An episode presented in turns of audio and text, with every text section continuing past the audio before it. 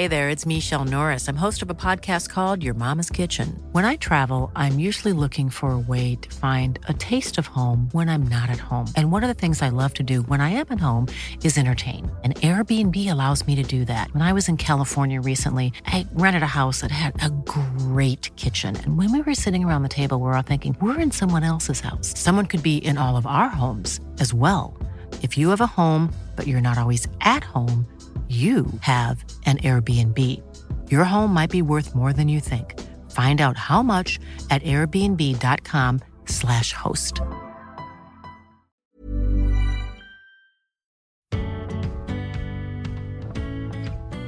Hello, I'm stand up comedian James Mullinger and the co founder of Edit Magazine. This is Mullinger Meets Canadians, the podcast where we meet Canadians who are making waves on the world stage. In this week's episode, I'll be speaking with Montreal based stand up comedian Derek Seguin, undeniably one of Canada's hottest comics. He's performed at the prestigious Just for Laughs festival an impressive seven times, and he filmed a gala set for HBO at the festival, where he received a standing ovation from an audience of 3,500 people. He's also the winner of SiriusXM's Top Comic Contest, making him officially the funniest person in Canada.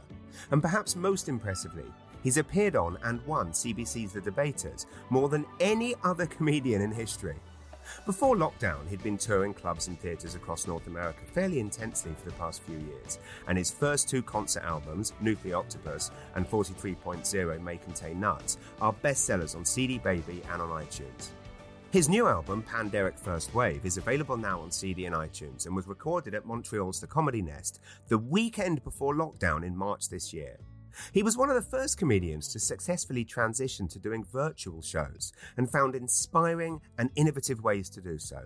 His fans love him, his three children love him, and I love him. He and I have been friends for a decade and a half. We first met at the Just for Laughs Festival in Montreal in 2005 and immediately hit it off. In February 2014, when I moved to Canada from England, the first thing I did after landing in Toronto was go and see Derek live with my sister in law Judy at Yuk Yuk's in Ajax. He's guided and navigated me through the Canadian comedy industry, nurtured me, and he's one of my best friends in comedy. And I'm excited to have our very first ever sober chat together. Here we go.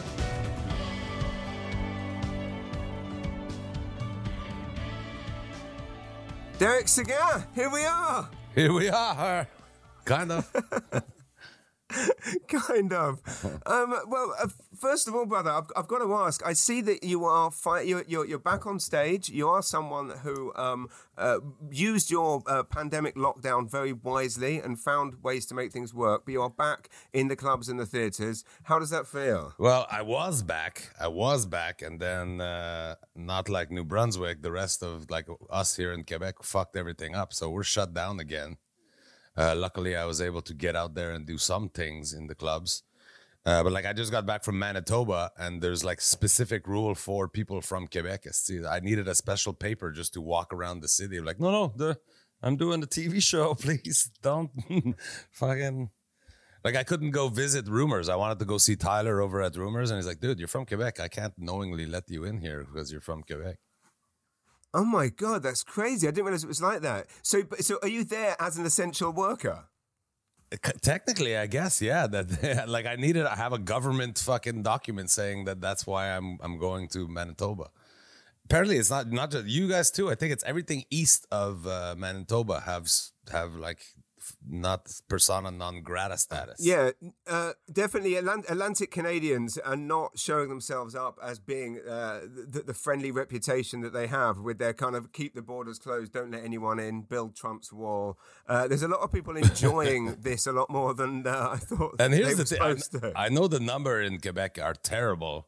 But listen, I'm Quebecois. I like I know what is skewing the numbers. Like, you know, there's a bunch of fucking Quebecois people found out what? All you have to do is say that you're not feeling well and you fucking get out of work for two weeks? That's why we have so many cases. It's all these fucking civil servant and fucking construction worker that are like,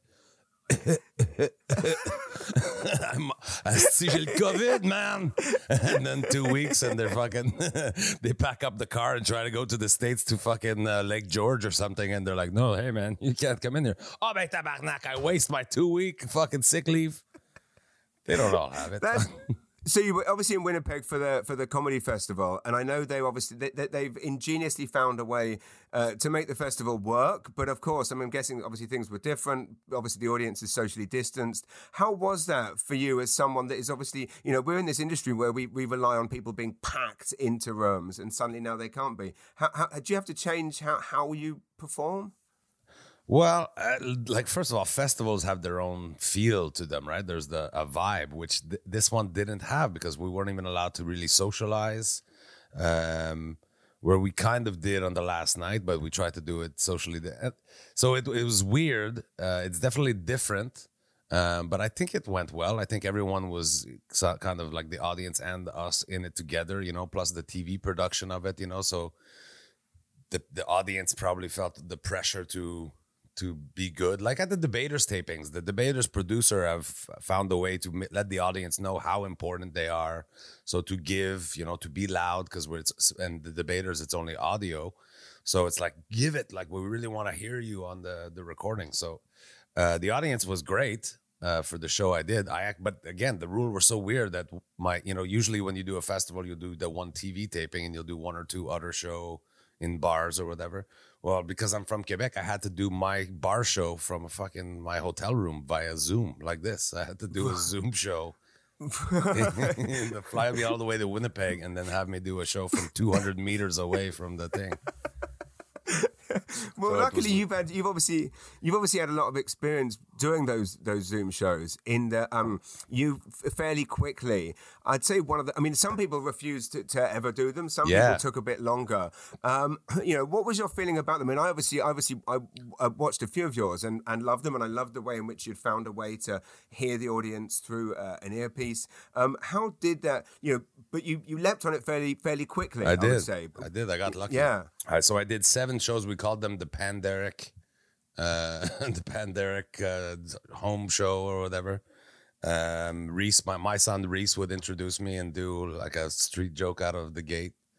Um, I, I I got lucky. I was just like, well, Chris, see, I like as like in that first week, you saw, see, I had like fifteen thousand dollar worth of shows just pulled out from under me. I'm like, well, fuck, I gotta. I know myself. If I don't do stand up for a couple of weeks, I'm gonna be a fuck not fun person to be around. so I just said, I just somebody I just done a Zoom show right out of the gate. They said we were gonna have you, but we can't now. So and I so I figured this platform. I'm like, oh, this is kind of cool. So uh, I don't I don't even know how it happened. Why I was so inspired. I was stressed about the first one I did. I was so stressed uh, that in fact the day after the that I did the first one, I was sick for like two weeks. It wasn't COVID. It turned out I had pneumonia in in the middle of a fucking pandemic. I've got pneumonia, but uh, I think it's because I work so hard at it because I'm not used to it, right? And you're by yourself. Say I don't have a production team, uh, and but so what we did for the home show, we did there was a Zoom component uh, where I sold up to 25 accesses to the the Zoom. So no, I couldn't manage it on the screen, right? I wanted to be able to see all the people that were there on the Zoom so I could talk to them and be like, hey, nice shirt, you fucking loser. And see. And then so the rest of the people would watch via YouTube live. So they could still comment with the type of comment, but I didn't get to see them. And uh, you know, so we did seven of them so far, and by the end, I'm getting used to it. Like I'm trying to give equal attention to the Zoom people, to the YouTube people. I've got two cameras kind of set up. These are YouTube, these are Zoom, and uh, I, it became its own thing. Where now I kind of like it. I'm like, and at the end, like we were allowed to have people in our yard, up to 10 people. So I would make sure that I had my 10 people, 10 friends that would come over. So I have a live audience, the YouTube audience, the Zoom audience. And uh, it was pay what you want to uh, to come. And uh, people were quite generous. People want to support. So I'm like, uh, this is a this is a viable way to f- not miss a mortgage payment anyway. See. Right, and it and it's and it's not it's not a creative compromise. It's just it's just a different creative arena in that like i mean i sat i sat at home watching your youtube one on, on my big screen. Again i you know i felt i mean the important thing is of course it is live.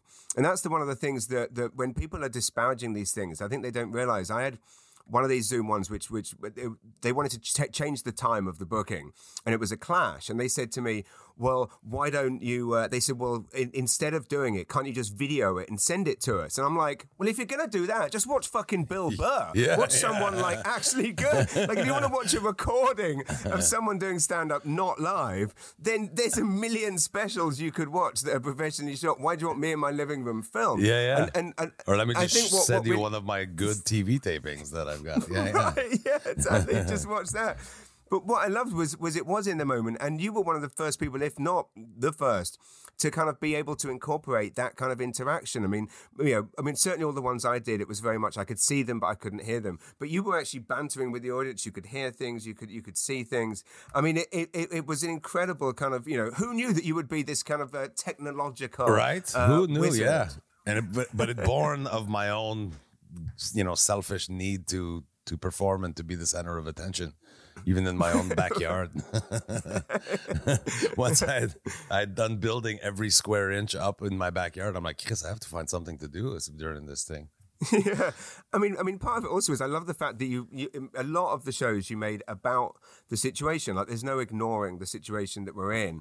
Do you think that as uh, certainly comedians in Canada, but I think I mean probably com- uh, comedians anywhere, we've done so many kind of uh, difficult gigs. I.e., I mean, how, I, like nowadays, you're obviously lucky enough that the, the 80, 90 percent of shows that you do normally are in rooms built for comedy, i.e., theatres, clubs, and the rest of it. But but but certainly uh, in our early years, 95 percent of, of shows that we're doing, and and indeed in the case of some corporates, uh, are, are rooms that are the worst places for comedy, and we've had to kind of m make those shows work. Um, do you think that kind of prepared us for for, for that kind of uh, virtual world? I think the years and years of like like you say, not ideal, but that's that's the only thing you could say because it's all kind of different things, circumstance that show up that make it not ideal. See, like sometime, oh, we're gonna start the show at four o'clock right after the the eulogy. Like, no, that's a terrible time to start a comedy show. See, uh, so just I think the our capacity to adapt to whatever circumstance are presented to us uh, is what I, I guess make it easy for us to adapt to this new thing. Uh, I, I agree that online isn't ideal. Um, and it was only by the third show that I did online online from the house that I actually had people like other than my family present, and that really helped. Just even ten people that you know that already like me. That's quite it's quite encouraging. But I definitely. But speaking of that, like people uh, making decision and like this is a thing we're gonna remember for a long time. I wanted to wear this T-shirt. I had these T-shirt made again, just trying to have revenue stream. So it's Pan Derek First Wave T-shirt. It's basically a T-shirt to support my my uh, my album. And it's Pan Derek. I see it fit in the. We're in a Pan Derek right now. Uh, It's and, uh, perfect branding. I wanted to wear it on the TV taping, and the producer's like, um, you know, this might air up to two and three years from now, so it's not really gonna fit. And I'm like, are you fucking kidding? You think people are gonna forget? Uh, forget about this? Like, you know, know. yeah, this You- is not. This is this is like the most significant thing that's happened in the last yeah, like century. you're doing a, like a a world politics fucking themed gala, and you talk about 9/11, and the producer's like. 9/11 is that a new is that a new convenience store? Uh, is that your? Is, was that your birthday? Does Yeah. it ring a bell? Yeah, fucking idiot. Why? yeah, why are you calling the police in the middle of your? Anyway, so he wouldn't let me wear the T-shirt, and I was just annoyed. So that didn't start the uh, the gala very well. But Yeah. And did you record the al- you record the album at the uh, Comedy Nest? no, uh, no, this one I recorded at uh, Ottawa Yuk Yuk's on March Nice. The Wow. last day I did shows before the pandemic, I Wow. recorded my album. It was just happened. It just happened that Oh way. It was it had been planned for like three months, but it just That happened is- that I was able to record my album. So it was like I I had known about coronavirus for like three days when when we recorded it. So I have a Mm. few little jokes about it, but it was brand new. Like all I knew was that they canceled the NBA and that Justin Trudeau's wife got it when she got back from the UK. By the way, Yeah, so, I- I know. So the Tell joke me became because like she got back, she's got it, and then the next day we find out Idris Elba and Boris Johnson and fucking Prince Charles all have it. I'm like, fuck, Justin, listen, I know you don't want to mimic Donald Trump with your foreign policy, but sending your wife to the Britain to lick everybody to show your disapproval of Brexit wasn't really the way to go. I don't think. so I Oh little God. things like that. So I mean, perfect timing. I mean, you're you're so lucky. I mean, I basically the my payday show of the year was on the 14th, and it got pulled obviously because we went into lockdown uh, the, the the day before. I mean, Oh, really? what See, yeah, so it was yes. the Sunday. We went in on the, or the Monday, I guess, was complete lockdown. Yeah, we went. Yeah, went on the Friday, and it was, and it's just obviously for for the whole rest of the year, it's just that thing of like one day, just one day. Although I say that, had it gone ahead, and everyone in the room got corona, Right. uh, that is bad press. But there was, press, there was knows? none in, there was no Well, there was cases, right? At that, in New Yeah, Brunswick at that point. Yeah, no cases, and, And all the even cases now, you I end up having was everybody trying to flee the fucking scumbaggery of, of Quebec and Ontario that brought it to you. That's it. That's it. Yeah. Every time they're like, it's travel related, we're like, well, no shit, because there was no cases and now there is. Of course, it's fucking travel related. no one in fucking Campbellton ate a bat for fuck's sake.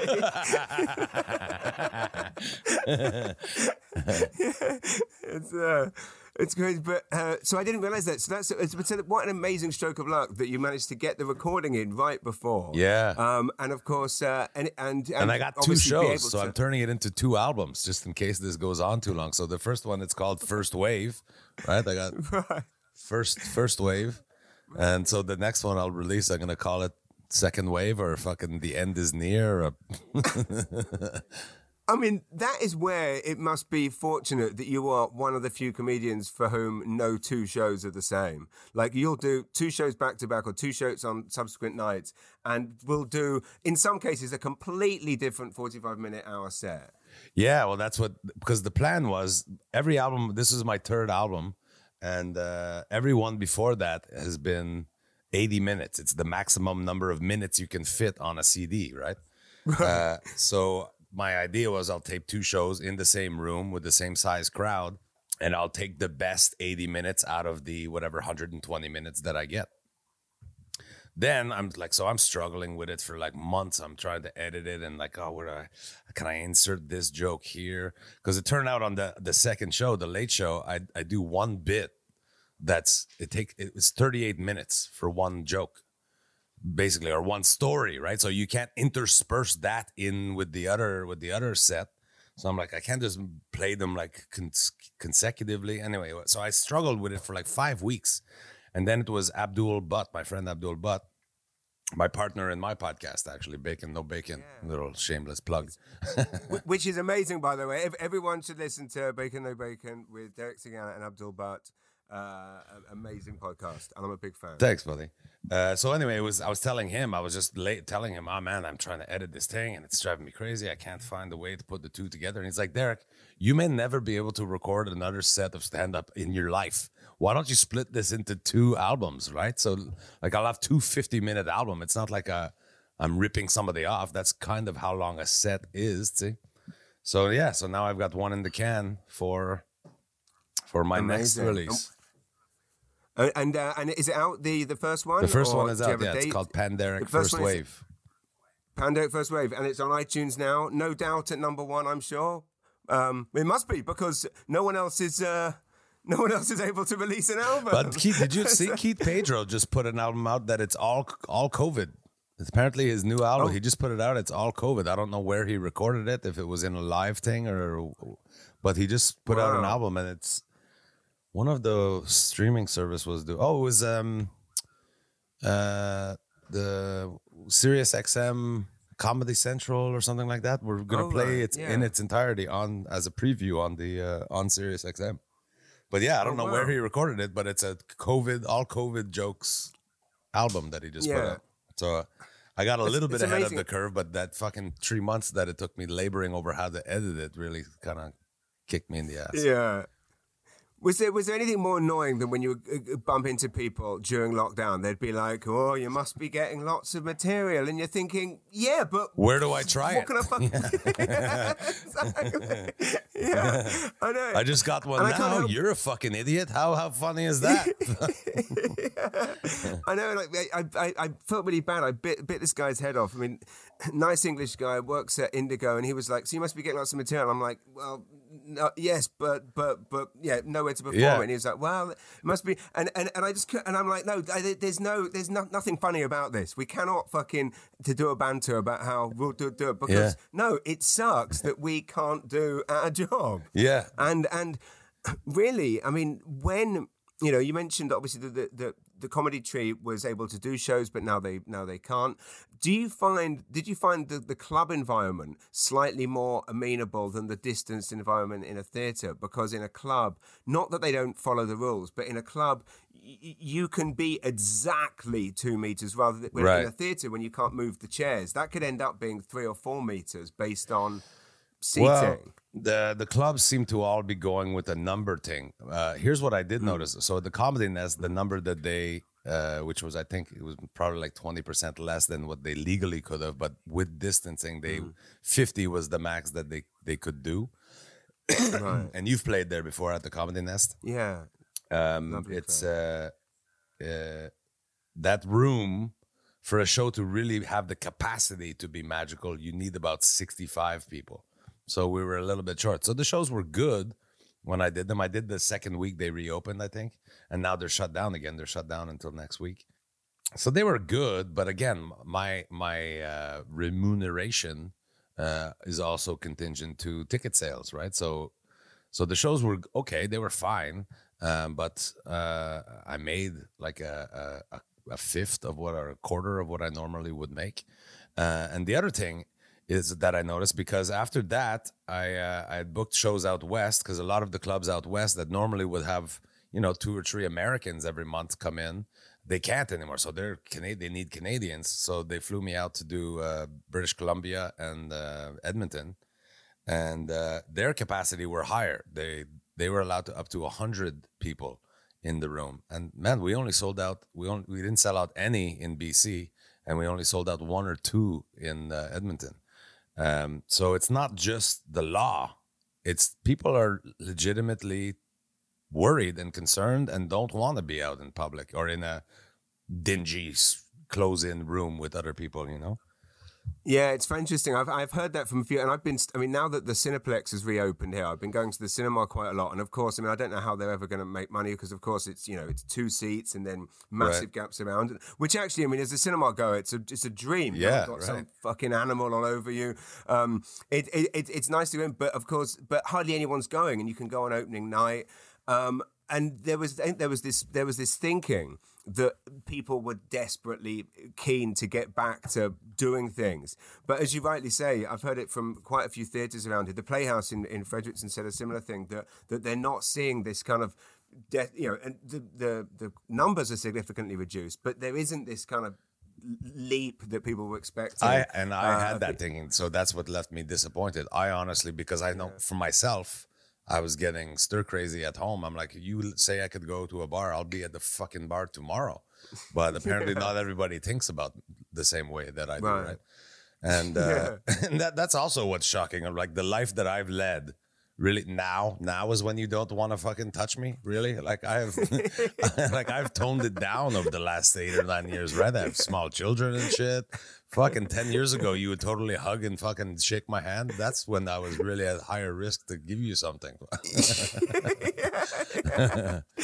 oh man, It's true. Well, it's funny, and, and and you're right. I mean, that, and that's kind of why I ask is that it's it's a weird thing to kind of reconcile in your brain when you're up on stage because before, if there was you know uh, 50 people in a 200 seater, we knew all the techniques that there were to make it work, which would be you know pull the audience to the front, cram them in, yeah, um, close the and back suddenly rows totally. Yeah, yeah, but block it off. But now everyone's spread out. It, it, it's a weird feeling when you're up there, and it's. I mean, for me, I've just found it's just hard to get any kind of momentum. It's like it's like I feel like the the laugh on the first joke is the same as the laugh on the last joke. It's just you do it, and then you're working from you, you- you're kind of back after each after each laugh. You're kind of back to square one because Yeah. there isn't that kind of that buzz in the room.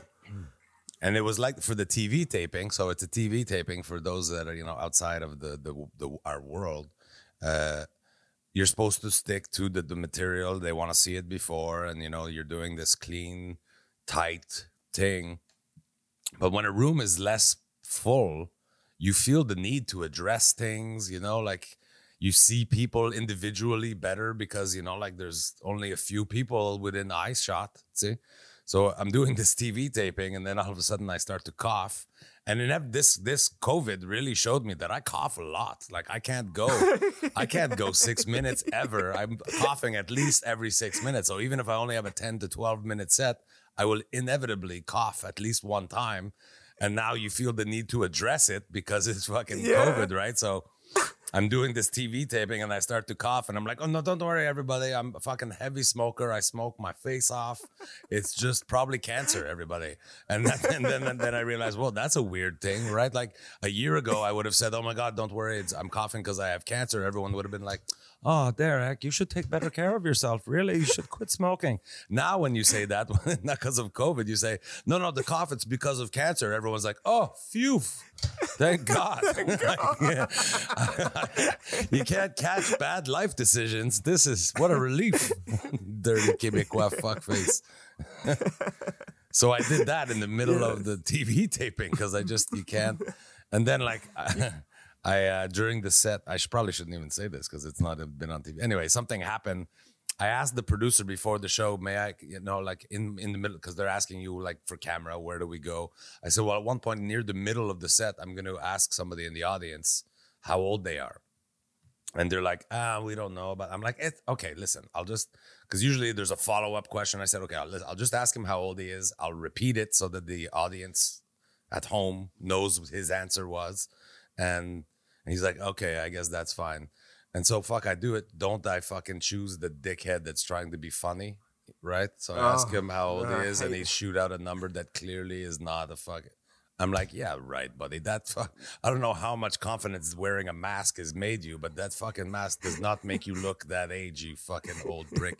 if anything, that mask is making you sh- your head shrivel because you are fucking clearly older than that. but in the middle of a TT, TV taping, the producer was probably like, "Aha! I knew it. I knew he could not be trusted. I knew he couldn't be Just trusted with that one simple question." But as you say, I mean, that is the that is all of this job. Is you, you, you have to reference what's what's happening in the moment, or you lose the audience instantaneously. It's Right. like uh, you know ignoring a siren or glass dropping or any of those things. Suddenly, if you ignore it, the audience are uh, taken out of the moment, and they're like, "Oh, I don't feel like I'm in a show. I'm being just talked at." Yeah. and um, and you can't you can't lose that, right? And like you said, when the room is more sparsely populated, that instinct kick in even more, right? Because you feel like, well, we're all in this together. You know, this isn't what I, the ideal situation for any of us. So let's let's really be on a united front and acknowledge what a fucking weird Yeah. shit show this is. yeah, yeah, yeah. Because it turns out I when mean- people are wearing the mask, you know, some of these fucking furiously angry face when you cover their mouth and nose looks the same as laughter, right? Like right now, like uh, I'm so mad right now, and now I'm so happy. Like it's the same fucking face yeah, in the eyes. It's just an intense is- emotion they're feeling. I'm like, oh my god, this guy loves me, and then he fucking pulls out a gun. Fucking whoa, that's not love. but it's like when you, you you know when you're watching. I mean, it's that inevitable thing we do as, as, as comedians when we we always hone in on the one person that isn't laughing normally. Right. And suddenly, now you're in a position where you're basically looking at a crowd, going, "I wonder who is. I wonder who is moving like this because they're laughing. I wonder who has Parkinson's. I wonder, like you, like you literally like don't have no idea um, what is going on behind that mask. But the, again, I ended up I ended up with some jokes about that too. Uh, even on that first album, the first album was cool because I had only known about it for like 48 hour, and uh, ended up with you know I, I think I ended up with like nine minutes out of off the top that were kind of Corona related.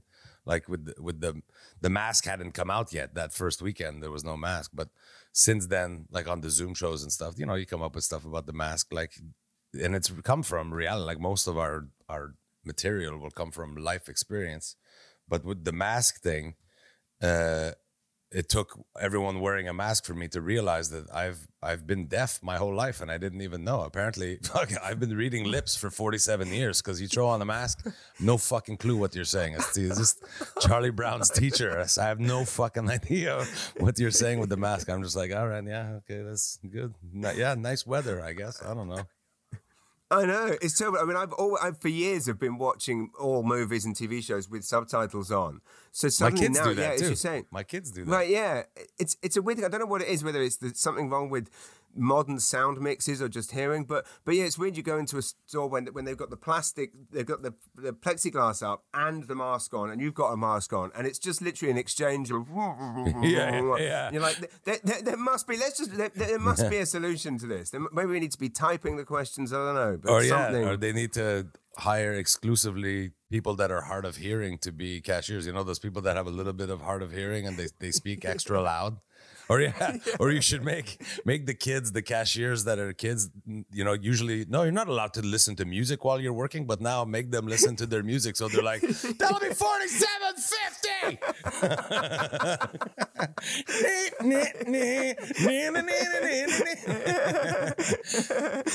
Do you want a bag? it's five cents for a bag. oh my god. Oh, um, and it, yeah, and then you've also been recording um, more debated shows. Um, so how was that different during this? And um, and you know, I mean, how do, do you, you, must have lost count. I know you are. Uh, for I'm sure most people listening to this will know this, but you are famously the person who has won more CBC debaters debates than any other person. Yes. in world history. Um, world uh, history. Is that all the way back history? to Socrates? It's uh, the debates as to whether the court jesters should be beheaded or not. You were winning those. Debates. I will contend no please. Um, uh, we did. I did one. I did one of the uh, Zoom debates. So we did our debates from home. Uh, but since then, uh, last month, I believe the debaters started recording live again, socially distanced and all the thing, but only in Vancouver. Because if you can imagine, it's a touring show, but they count, they depend greatly on ticket sales to cover the cost, the flights, the hotels, the so because they have to, they can only sell a, a, quarter of the tickets normally. That they're the so the show it's based in Vancouver. So they've they've taped two. They've done two taping uh, in Vancouver.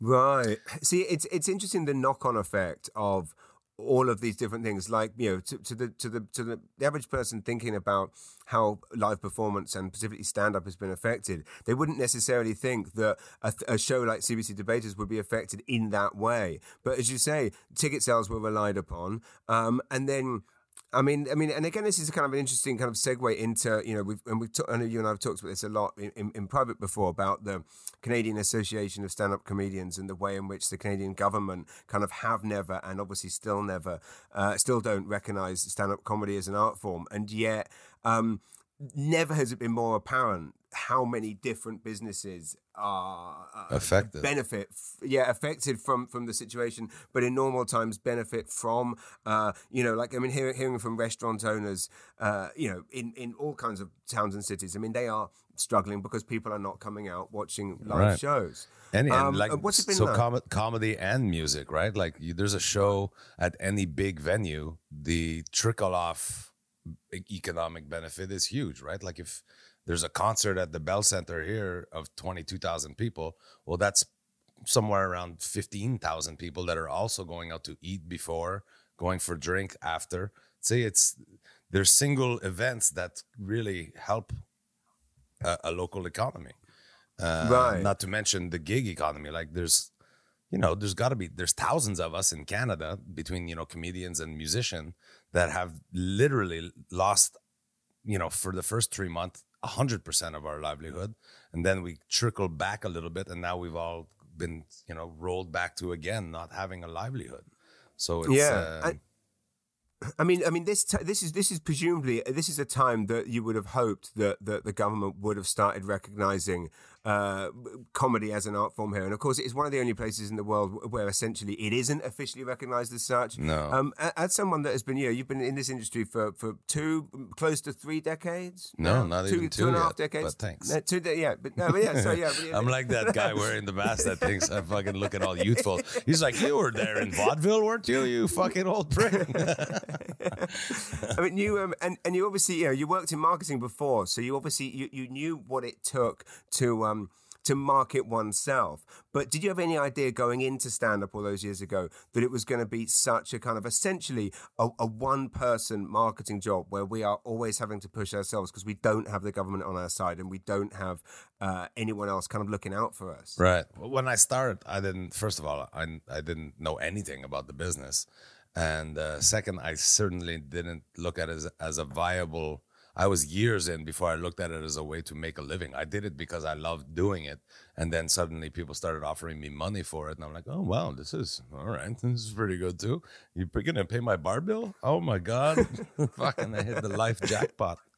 Uh, Yeah. but no, now that you get in it and it is your livelihood and you you you love and respect the the medium, uh, it is kind of like wow, really? No one, we can't. We're not even recognized. So the work that we're doing with the CASC, the Canadian Association of Stand Up Comedian, and now the new kind of division or whatever the CanCon thing that Adam Growe is heading up to try to not just have us recognized, but also to to legislate uh, what has always been said to be existent that you know the content on television and on, on on the new platform the netflixes of the world and that that there be a minimum uh, of canadian development right? Because it's laziness and we're just trying to say don't be lazy. We can we have a voice. We have we have talent. We have you know it, yes it's easier to buy eight season of the big bang theory than actually take you know year a year to produce a season of something. But in the end everybody win. Like if you produce a good show you're going to make more money than buying a syndicated show and you know selling replays of it.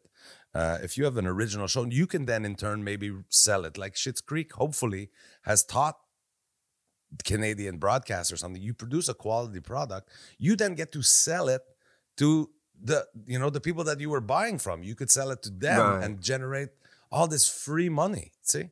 So uh so adam is is heading up uh, a, a kind of wing of uh, of uh, the CASC to to try to ensure that that's the way to go because laziness will affect people's decision. I know for myself i make ton of terrible life decision out of sheer laziness. But uh yeah it's uh yeah It's well, it's it, it is strange, and it's and it's it, when you tell people because again, outside of the industry, people aren't really aware that you know. I mean, I mean, the best way I, I try and explain it to people is that you know if you know spoken word is thought of as an art form and a one person play is an art form, but basically, if anyone's enjoying it and laughing, then it's not an art form. That's that's basically Right. the government's It's you know crazy. and and and I um when I was first told about this, I was trying to kind of um, uh, approach the can- it, it, not to necessarily apply for anything, but become registered with the Canada Council for the Arts. And I was applying as like a as a as a theatre performer because I was able to prove that I'd done like more than fifty theatrical performances in the in, in the year. They said no no no no we we've been on your website. It's comedy, not not art. And I said okay, well, it's Wow. spoken word. No no no. Uh, well, it's storytelling. There's there, there, there are stories in there. Yes, people might be laughing at the end because they're funny, but it's still a story. No, and and it was it was really quite interesting seeing the number of ways in which they've put up these blockades. I mean, is it really as simple as the government being afraid of what comedians have to say? Why why the hatred? Well, I don't know if I don't know if it's even hatred. I think uh, the nature of bureaucracy, these people have to make these decisions, right? And every time they make one, be it in our favor or against us, they really like, oh, look at me. I just fucking justified my position for a full year. I made a fucking hard call on this. Uh, had to draw a line, and I was the guy. So I can't think it's a contempt. Uh, it could be though, and sometimes, like I hate to say it aloud and in public, but uh, how great is the talent and and perseverance of Canadian comedy that we have managed to succeed and even in some cases really flourish despite the fact that we have all this going against us that we are really completely on our own to even even derive a, a you know a, a living wage doing this without any help. Think about somebody who is a spoken word artist or a fucking sculptor uh, I don't fucking think they're driving around in a Range Rover like I am. So go fuck yourself, spoken word. Go go suck off the fucking government's teat, you piece of shit. I'm beloved, you fucking sculpting fuck face. yeah, I mean, it, it is true. It's, it, it's definitely created. Well, if anything, stand up, you know, stand up in Canada could be used as the as the definitive situation of. Uh, you know, people doing it for themselves, and the fact that I mean, this is one of the things I loved about coming from the UK to Canada is that because there are, you know, because because basically no one's becoming no one's becoming a millionaire in No. in Canadian comedy, and so it's interesting coming here where in England. That's right. Let, let me extreme- stipulate. It's a used Range Yeah, yeah. Rover. yeah, yeah. Well, and but as you say, I mean, people, people people can graft here and do well, but they have to do it themselves. There's not going to be any any help. But in England, there's there's definitely this kind of fairly kind of brutal, cutthroat uh, approach where people get into it because they might because they because they have the potential to, to own a 50 million pound house. Yeah. Whereas the great thing, and as a result, the atmosphere in dressing rooms isn't always the the best. Whereas coming to Canada, I loved becoming a part of this Canadian comedy scene where, you know, anytime you're in a, a dressing room with a with a Canadian comedian, you are with someone that you have one thing in common, and that is that they love this job, they respect it, they, they, they love the craft of it, because no one's doing it for money, because there is no fucking money, Right. right? You know, you know or, or, or rather, Just sharing no, th- th- sharing stories about how we got fucked over last week or whatever. Yeah. exactly. like we're all there. Really is that kind of um, a- atmosphere here of people. It, it attract Canadian stand-up comedy attracts people that really love the craft, and I don't know if you can say that about everyone that gets into it in uh, America or the UK. And again, that's not to disparage either of those scenes, but um, but it's it, I just find like every time I sit down with the comedian, even if I've got nothing else in common with them in this country, a, a, an absolute love for this uh, has to be part of the job because uh, you know there isn't these spoils at the end of it. I would say I would say that I've never been to the UK, so I don't know the vibe, especially. But I could imagine in a smaller market like that, um, it would that would be the case. In America, I think it's closer. It's just that you know this like the ceiling that you're describing in Canada is much higher in America than it is here, right? Uh, here, the ceiling when you pop through the ceiling, oh look at that, you're in America. that's the that's the Yeah. difference. Um, Yeah. But yeah, I'm I'm curious to try to go to the UK because I do hear that it's fun. I hear the the audiences are really great, and for, They are, and it for as stuffy Yeah, as we consider the Brits to be, I hear that they they the political correctness isn't quite as severe there. You know, like people are people are willing to laugh at the the thing they shouldn't laugh at in the right circumstances. they are. Yeah, it's true. The, the the clubs definitely are, are are kind of a haven in that way, and of course, I mean, inevitably, it is a great place to to to learn the craft because of the fact that um, audiences can be so drunk and brutal. I mean, it was it was bizarre to me when I first came to North America and heard about the, the, the two drink minimum when every English club has a twenty drink maximum policy. like you know, and, uh, like it's it's it's literally like the, the concept of having a minimum would just be. And then there's like an intermission every like 25 minutes because literally the, the thought of making people go that long without a drink. And you couldn't do table service like you do here because it would just be 400 people going, fucking 20 shots over Yeah. yeah. Get more shots, you know. And then, and even though there's an intermission every 20 minutes, you do see like people, uh, it's like, you know, 20 minutes of stand up, they know it's another 20 minutes till the next break, but they're coming over with like armfuls of pints and shots on a tray. And, uh, and it's like, quick, you gotta get, it's, uh, so that, um, it definitely we only have on 20 toes. minutes to drink all this. Go. well, I hope to see you uh, here very soon. We had big plans. I know you were supposed to be in Saint John. We were supposed to do a big show together in the summer, but uh, Yeah, we- hopefully, well, and I miss you, man, because uh, I don't know if we've ever gone this long without uh, disgracing ourselves somewhere in a in a in a city somewhere anywhere. And uh, I tried, man. I tried to get in through the bush. They're they're watching the border between Quebec and New Brunswick pretty tight. They're like, no, no, no, no, get out of here. Shouldn't have I shouldn't have been smoking so heavily as I was trudging through the bush trying to get in. If I can just follow the smoke signal, like, yeah. Oh my god, I was. I was trying to get into PEI a couple of weeks ago, and, and I got in my rental car, and it was Quebec number plates, and I had bronchitis. so I, I pull up, stupid British accent, coughing like a monster. Quebec number plates. They're like, ah. Did they not let you in? Oh, they, they did, but I was there Okay. for about an hour and a half. Fucking, Okay. they're like, no way. I'm like, look, I'm like, Google, Google me. Like, I live here, I promise. That's so funny, man. Ah, fuck. Oh, man. Well, thanks so much for your time, Derek, and um, uh, we will be, um, you know, uh, I, I hope I hope the album is extremely successful. I know it will be. I can't wait to listen to it, and I hope that everyone listening will go and buy a copy immediately because, Thanks, uh. As you know, it. I'm a huge fan of your other albums, and uh, I often send you pictures of me listening to them in the car on car journeys because, uh, again, when I, when I miss you, well, before, well, again, when I used to miss you, I would listen to your albums again. But suddenly now, thanks to COVID, we've discovered this thing called Zoom, and it's Yeah. so fun. We should we should have comedian Zoom parties. We did that. We did one for Steve Patterson's birthday, and it was a hoot.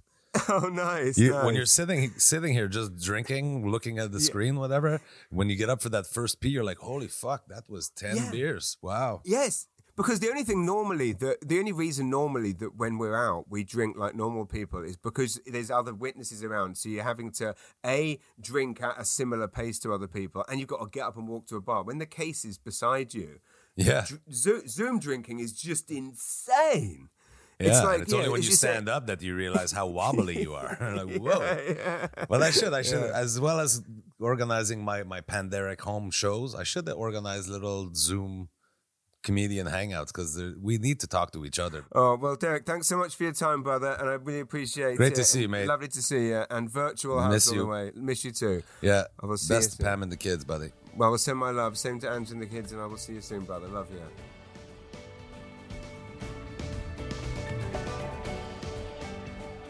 Thank you for listening to Mullinger Meets Canadians. If you like greatness, creativity, being inspired, laughing, or just love Canada as much as I do, then this is the podcast for you. So please do subscribe and review the show now.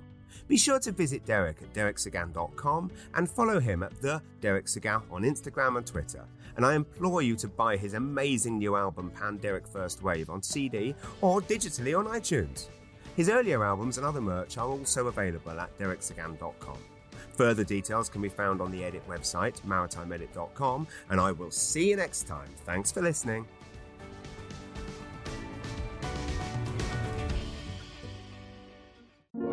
Podstarter. Planning for your next trip? Elevate your travel style with Quince. Quince has all the jet setting essentials you'll want for your next getaway, like European linen, premium luggage options, buttery soft Italian leather bags, and so much more. And is all priced at 50 to 80% less than similar brands. Plus, Quince only works with factories that use safe and ethical manufacturing practices. Pack your bags with high-quality essentials you'll be wearing for vacations to come with Quince. Go to quince.com slash pack for free shipping and 365-day returns.